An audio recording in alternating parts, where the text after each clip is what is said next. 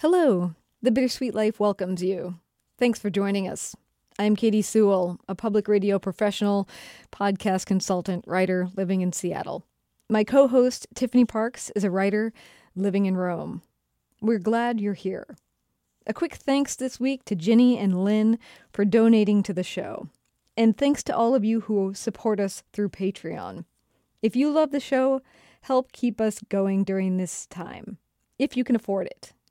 You'll find a donate button at thebittersweetlife.net or find us on Patreon at patreon.com slash thebittersweetlife podcast. There are links in the show notes. Now, on with the show.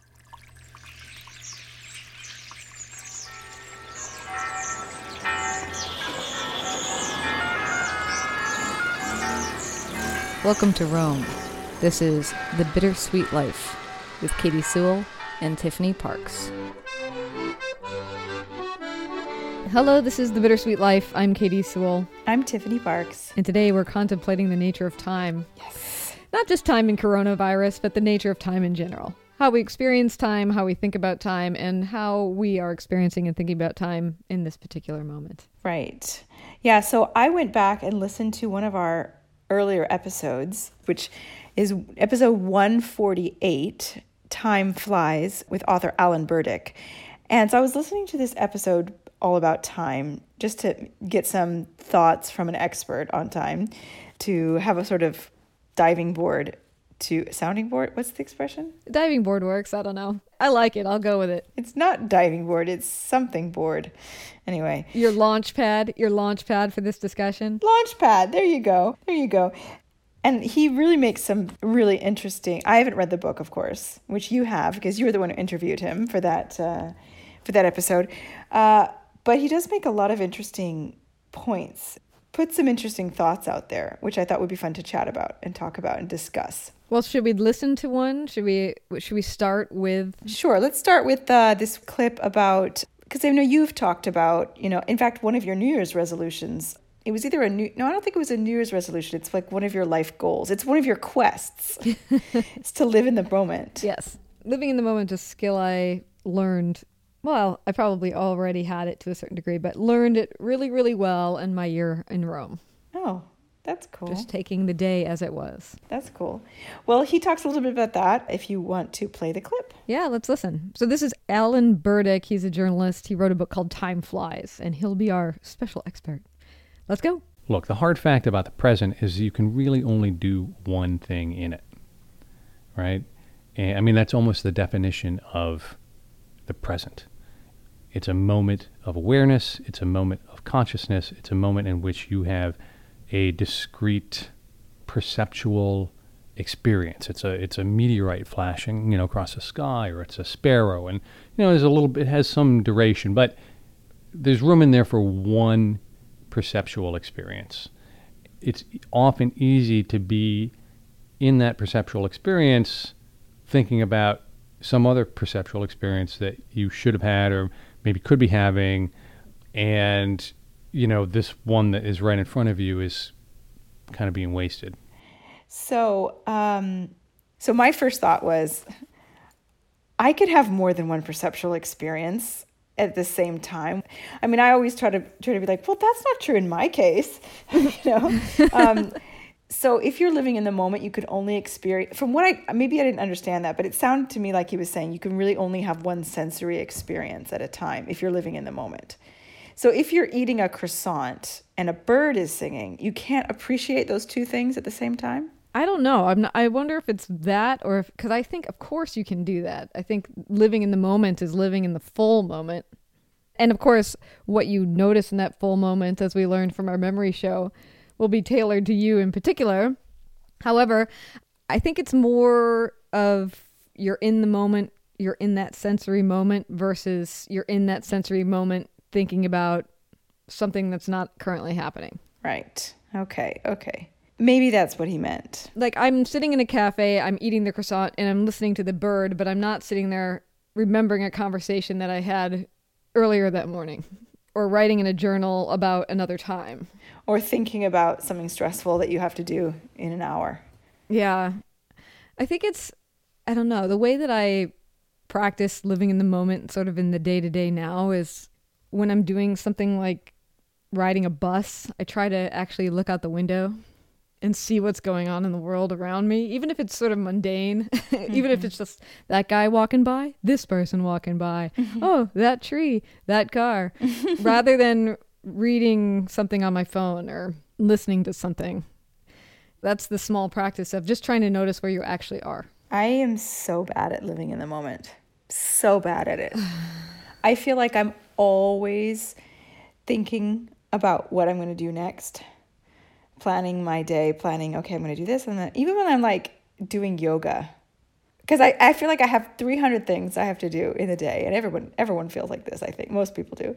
You know, and I'm sitting and I'm doing yoga and I'm like, okay, I'm going to do downward dog and then I'm going to do the, the pigeon and then I'm going to do crow and then I'm going to do triangle. And once I've done with that and I've done my relaxation, then I'm going to take a shower. And I'm like, why am I doing this? It's defeating the whole purpose. What about right now? What about right now? Are you thinking, oh, okay, well, what do you got to do after this? No, not right now. My mind is fully occupied right now. And I think maybe that's why people are happiest when they're working on their craft. And also, I think they say people are happier when they're doing something a little bit challenging. Mm. And I wonder if that's why, because it's hard to think about other things when you're doing something challenging that requires your attention.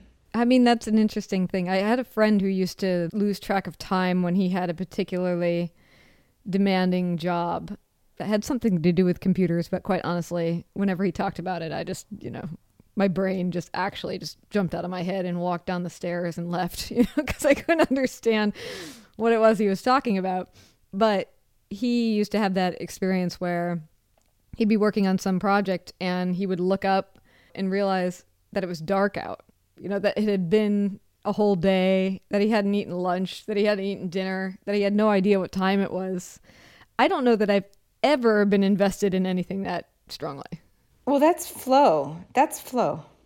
Do you remember we talked about this on a previous episode? And I think we could do a whole episode on the idea of flow. I would just need to do some research on it.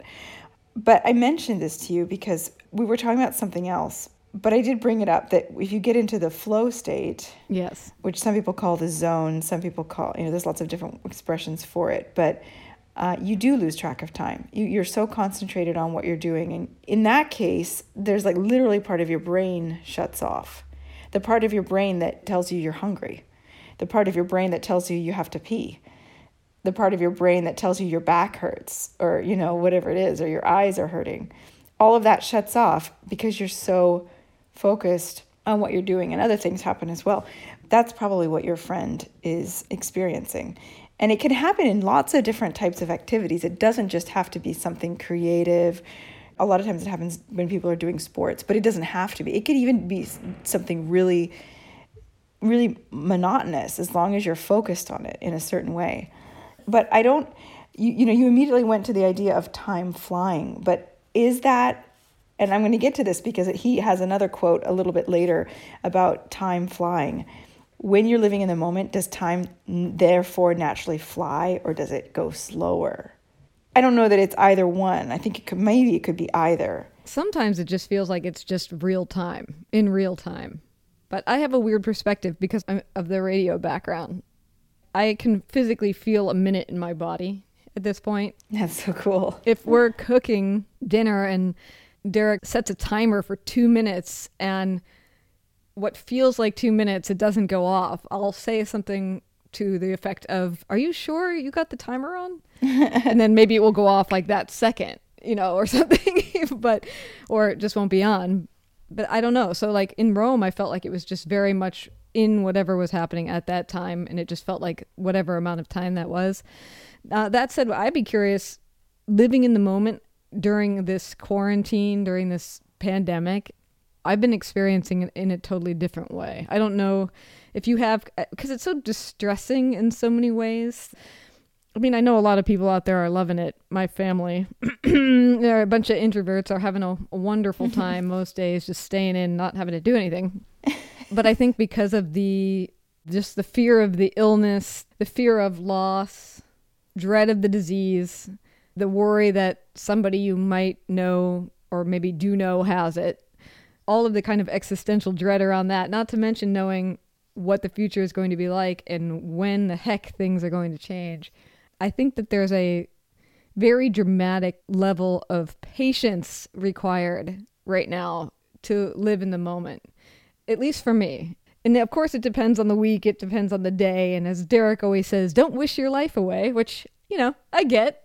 You shouldn't. And I'm trying to make the most of these days as they are and enjoy the moments that I can have. But at the same point, I also feel like every now and then I have to sit and think, okay, my patience is obviously running a little thin with this. How do I revamp those stores? I also think that there's a lot of escapism going on right now, too. Like living in the moment isn't what you want to be doing. You want to be reading a book or watching a movie or sleeping, whatever you can do to pass the time. I think it's just it's sort of different than when you're trying to live in the moment and you're out with your friends or you're taking a walk in nature. you know, it's a uh, it's two very different things. So I'm sort of wondering if that feeling of living in the moment is profoundly different now anyway. Well, definitely you have less stimulation. Something that might cause you to pause and soak up the moment. Something out of the ordinary, you know, being in an unusual place and seeing something you don't usually see might cause you to stop and just linger over that moment. And when you're living at home and it's such a familiar place and you everything you're seeing is something you see every day, you don't linger on it. You don't stop to think about it. You're eating the same food, mm-hmm. you're eating you're seeing the same person. you're doing the same things. Maybe you have less cause to at least actively consciously try to soak up a moment like that. I don't know. That's just a guess. Yeah, I don't know. It's just a contemplation. That said, it's not like I'm not noticing little moments. Uh, as we're speaking right now, the furious work on the nest in the tree behind my house by those two crows that have some sort of pressing deadline that I don't know about. I'm sure somebody's about to have something, and it's probably going to be a really loud baby crow that ter- terrorizes us for the next couple months. Uh, I don't know if you've ever lived next to a baby crow, Tiffany, but it is a uh, intense enterprise. But they have been working really hard for the last few days gathering materials. So I am noticing little moments, but I'm also speaking from a position where this particular week has been, for whatever reason, a bit of a struggle for me. I think in part it's actually you and your newfound freedom. You're roaming around Rome, and our governor is saying, oh, well, you know, much Washington state's going to be able to enter phase two.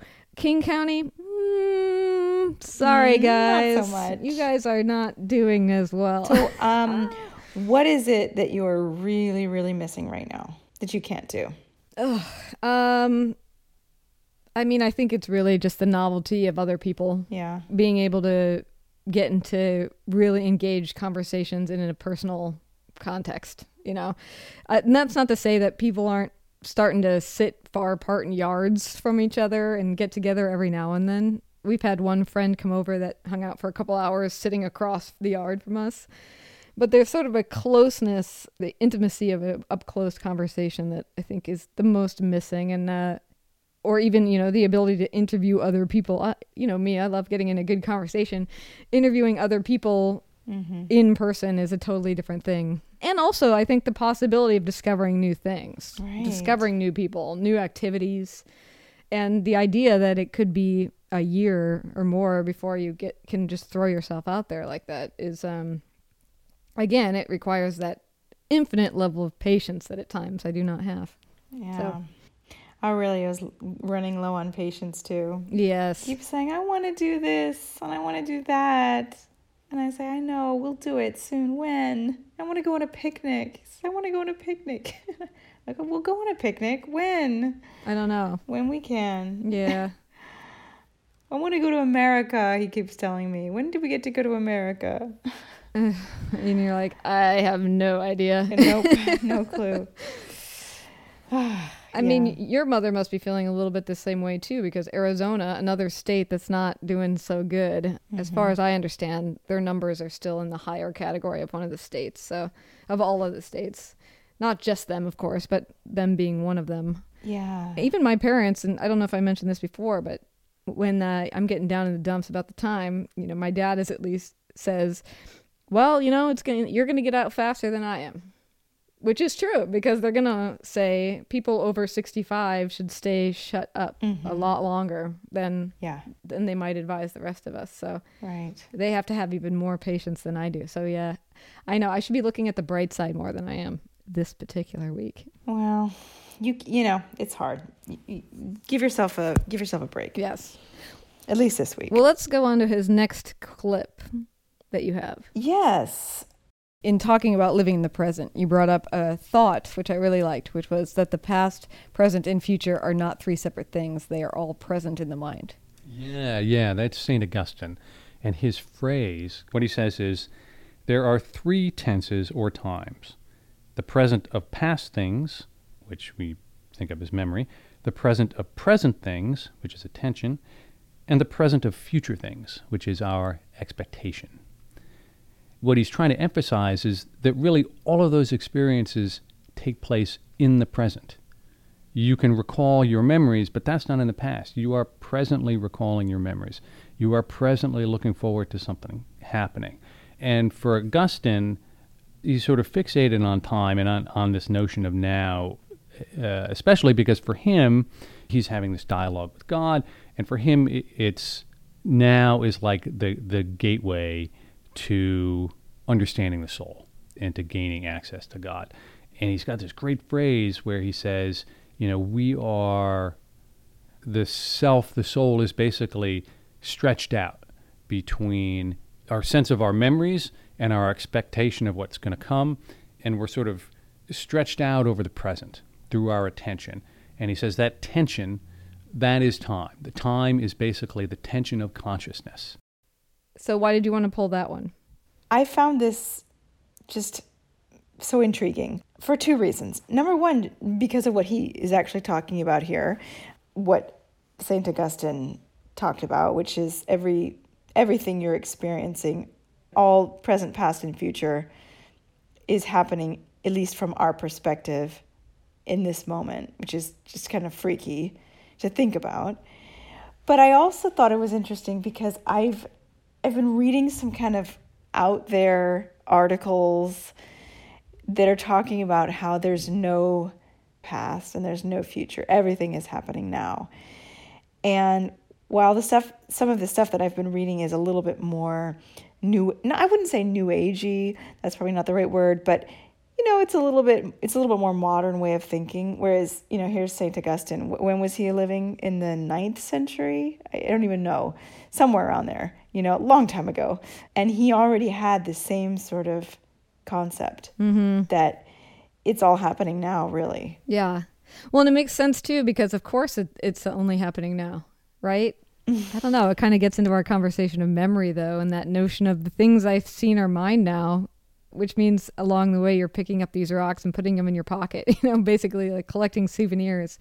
But he's not wrong that even if you can't live in the moment during yoga, all of those things are simultaneously happening. Whatever's firing in your brain and whatever Claudio's doing in the other room and whatever Aurelio's up to Yeah. whatever I'm doing over here at that time, it's all happening now. Yeah.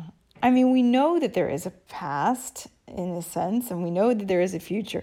Okay, here's something really freaky. I read an article, and it's again, this is going to be one of my things where I, I say I read this article, but I can't tell you where I read it. You're just going to have to believe me. Yeah, and l- let me tell you from my experience, uh, a lot of times when people say they read an article, they actually heard it on the radio. Uh, I know this because people said, "Oh, I read an article," and you're like, "Really? I produced a show about that just today." you're like, "Oh yeah." People like to pretend that they read rather than listen, but I'll go with this being an article. Go for it. no, let me think. Let me think if I read it or if I. Now that I think about it, I I think I did read it. It doesn't really matter. I think someone told me about it and sent me an article about it. They did a study, they, the uh, mysterious they, they did a study and they had these students take a test. Okay? All the students had the same test. Some of the students were told to study before taking the test. And the other group of students were told to study before and after taking the test. The students who studied before and after did better on the test. Explain that, Katy. Hmm. By the way, I'm going to try to find this study and link it in our show notes. No guarantees at this point, but I'm going to try. Okay. So, if you study after taking the test, how can that influence how you did in the past? I have no idea. See, that's where what I mean by like the kind of new agey, kind of freaky modern thinking that I don't think that that's what St. Augustine was talking about. But I do think it's connected. I think there's a thread of truth between those two things, or a th- thread of thought at least, that I don't think we have yet figured out. I don't know. I do know that being confident in a test is not any measure that you'll do well. I do know that. It isn't? I remember taking a test in high school where I walked in. I, I was ill prepared. I will admit that. And so was my best friend at the time. We were both really ill prepared. And we walked in to the test and came out of it. And I said, How do you think you did? And she said, Oh, I totally failed that test. That was terrible.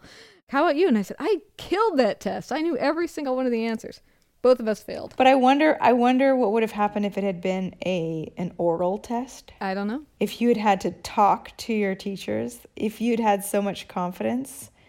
You know, I mean, it's one thing to fail a multiple choice test or a math test, but if you're doing an oral test where the confidence that you need need to have to speak with really does make a difference, I wonder if in that case you would have done better. Yeah, I suppose it's like winning a debate. Yeah, and that's a different topic for a different day, but my point is this I don't think we figured out time exactly, and I don't know that it happens in a straight line. Sometimes I feel like our future, I know this is going to sound weird and woo woo, but sometimes I feel like the future has already happened and that we are moving towards the future that has already been. And that would explain synchronicity and that would explain fate and so many of those delicious topics. Well, you're getting into a realm that I definitely can't speak to. I almost feel like we need to have string theory physicist Brian Greene on the show to contemplate that. So, because I have nothing to add to that, should we listen to your last clip? Yes. One final thing. Another thing that we've talked about a lot on this show is why, when you're traveling in a brand new spot for a week, for a month, for a year, this it seems so much more epic on a time scale. Like the days seem longer, the memories seem brighter, time seems like it took a lot longer than it does in normal life. Mm-hmm. Same thing you write a little bit about happens in traumatic situations when you get in a car accident, you fall off a lo- high ledge or something like that. Why do we have those moments where time seems to spread way out in moments like, you know, an average day where it just seems like that day flew by and that's it? Part of it may be, you know, one theory is it's about how your neurons function. I mean, one, one notion of time, which is to say, your notion of, of how long an event lasted, one notion of, of duration is that duration is basically a measure of how efficiently your neurons are experiencing that event. If I show you a series of pictures and they're all the same, and then I show you a new one, that new one is going to stand out and it's going to seem like it lasted a little bit longer than the others. It seems because up to that point, your neurons like, okay, I get it, like a shoe, a shoe, a shoe. You show me like three times, four times. It just doesn't need to do as much work. And in a sense, it it's doing less work processing that event, which it has experienced before, but it's not really telling you the truth is, it seems to be lasting a little less long than the new thing. It's not so much that the new thing lasts longer, it's that the things that you know and experience a lot of, your neurons know so much about, they can like phone it in. And you experience them as lasting less long. I mean, another way to think about it is, you know, new events you kind of process in what, what might be called high def, and things you've experienced before you you kind of process in standard def. Except that the truth is, the new things are the things that you are processing in standard def. There is no high def. And everything else is like a degrading standard def. It just gets worse and worse. But you you don't notice because you've seen all those things before. So is that why time flies? Since that's the title of your book, or do you ever? Is that explainable? It is explainable. I mean, it kind of depends on what you mean by time. I mean, usually what we mean by when you say time flies or time really flew by is I lost track of the time. You know, you're in a really good movie or you're at a really fun dinner party and it's two or three hours long and you come out of it and you're like, wow, that was great. I didn't, you know, time just flew by. Three hours went by and I didn't notice. It is literally, it's an expression of how little you were paying attention to the time. Whereas if you're bored and the movie's really dull or the party's really dull and you're always looking at your watch, your experience and your memories during and, and afterward of that time are of you thinking about the time. So your thinking about the time occupies much more of your memory. The unfortunate thing, though, is that what it means is time can fly while you're having fun or engaged in whatever you're doing, but you aren't going to notice it until it's over. And that's a bad thing? No, it's not a bad thing. It's not a bad thing, but you can't really make time fly in that way. Right. Or you can't you can make time fly, but you're not going to know whether it's working until afterward. So I loved this scientific explanation because we've talked so much on this podcast about why does time sometimes seem to go slower or faster? Why when I'm discovering a new place does time seem to expand in such a way? Or those two weeks in France, like we talked about in the memory episode, there's two weeks in France that seemed so full it's great to have a scientific explanation for why that is, why some things seem to take up more time when we know based on the clock that they didn't. Yeah, yeah. No, I love that too. It's just sort of like kind of like performing a play where in the first few times you put it on, say opening night, it feels like this big huge occasion and then by the time you put it on for the 25th time, you know, it's just more like of a countdown clock of okay, we've got three more scenes before we can all go to go get a snack at the Jade Garden. You know, it's sort of, it's sort of that that sort of thing. I, I love that idea, and I guess that's why. Um, I mean, it's an argument for picking up new skills, an argument for going to new places, certainly. Yes, and even driving a different route to get to work. So the last thing he says, you know, talking about time flies you know, we all say time flies when you're having fun. His translation of that is time flies when you're not thinking about it. Mm-hmm. So, does that mean you are living in the moment when time is flying, or does that mean you're not living in the moment because you're not paying attention to time? Therefore, I, I wasn't sure. I, I still don't know what he means by that. If he means that time flies when you are living in the moment or that it doesn't fly when you're living in the moment. Because if you think about driving, let's say you're driving, I'm sure it's happened to you and everyone listening that driving a very well known route, they get there and they don't remember having done it. Mm-hmm. But that time flew too. But they you probably weren't having fun. Yeah, but you might have been in a deep vein of thought. True. So maybe it's just not fun. I don't know. I because I actually think that living in the moment has very little to do with time either. Hmm. I think it's interesting because I was listening to a different interview, and I know it was an interview, not an article, where the person was talking about how in this time of quarantine that people are starting to lose track of the days. You know, maybe not that it feels like it's around dinner time or something, but they're losing track of what day of the week it is, uh, what day of the month it is, maybe even what time of day it is in some cases. And the person was reminding us that all of these constructs of time are pretty new, actually, to the human experience. That in the grand scheme of things, humans were not marking time as specifically and precisely as we have our whole lives. And that kind of preciseness doesn't even really come about until the railroad system is in place and having to run on a schedule. Wow, fascinating. So it's really not that long that we feel like we're aware of every single moment and are asking these questions of, oh, well, it's 1023. Uh, you know, where we're that specific about yeah what's happening at any moment of, of life.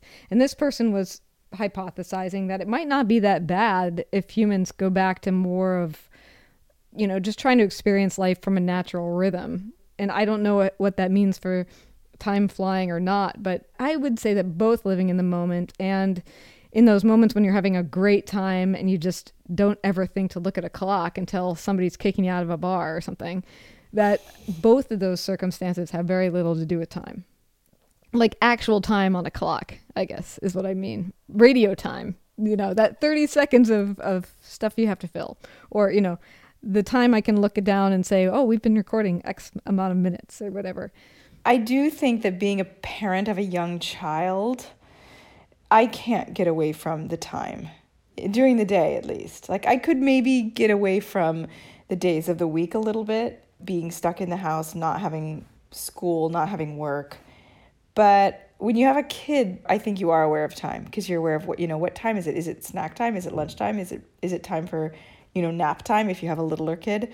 Is it bedtime? How long have they been watching TV? I got to just turn off the TV. Do you think that because of that, because you're constantly aware of, okay, he needs to take a nap and then he has to eat dinner so that he can be in bed by this time, do you think that all of that keeps you from living at whatever moment it is? The marching schedule in your head, basically? It keeps me on the marching schedule. It keeps me it keeps me from going off into my own random schedule. And I and I appreciate that because I don't do well with that kind of lost in space time ether like just wandering around. I, I don't do well. I like to know what time it is. Hmm. i like schedules. I like rhythm. And aurelio keeps me really anchored yeah. in that way. Right. And it gives form and rhythm to my day.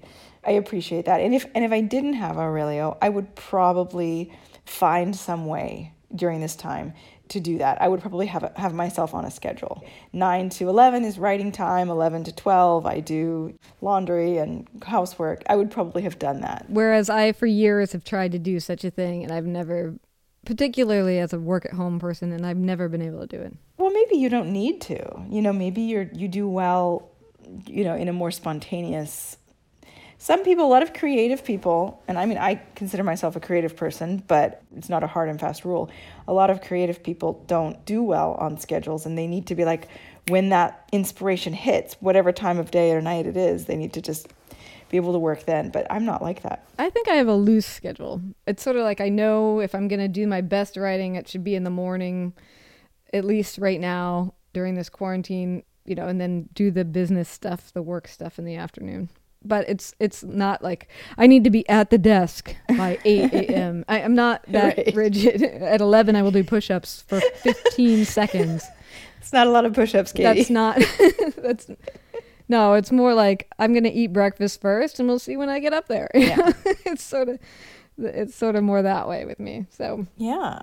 Well, we should probably leave it there. Uh, if you have any thoughts you want to share with us, feel free to get in touch. We're at bittersweetlife at mail.com. We're also on the socials Facebook, Twitter, and Instagram under the Bittersweet Life podcast. You can always contact us via our website as well, thebittersweetlife.net. Yes. We like hearing from you. We do. So and we do. Feel free to drop a line. If you have any brilliant thoughts about time, write to us. And if we get any really, really fascinating comments, we will share them. Absolutely. All right. Well, until next time. Oh. Until next time. This Remember time. Uh, we didn't include this clip. We didn't include this clip from Alan Burdick's uh, episode, but I will just say it now. He says that time is the most commonly used noun in the English language. Oh, interesting. Yeah. Well, it's about time. It's about time. It's about time we go. And until next time. yeah. This is the Bittersweet Life. I'm Katy Sewall. I'm Tiffany Parks. Join us again. Bye. Thanks to Lori Lee Elliott for her help managing the Bittersweet Life on YouTube, and to Sarah Johnson for her consultation. Our logo is made by Jody Rick at the Lost Laboratory, with painting assistance by our muse, Caravaggio. You can find us on Instagram, Facebook, and Twitter. Just search for the Bittersweet Life podcast. And if you haven't already, please subscribe to the show. That way, we're here for you every week, both on Monday and now on Thursday. And if you review us on Apple Podcasts, we'll be grateful for you. Send us your topic ideas, questions, and voice memos. We're at bittersweetlife at mail.com or at the contact us page at thebittersweetlife.net.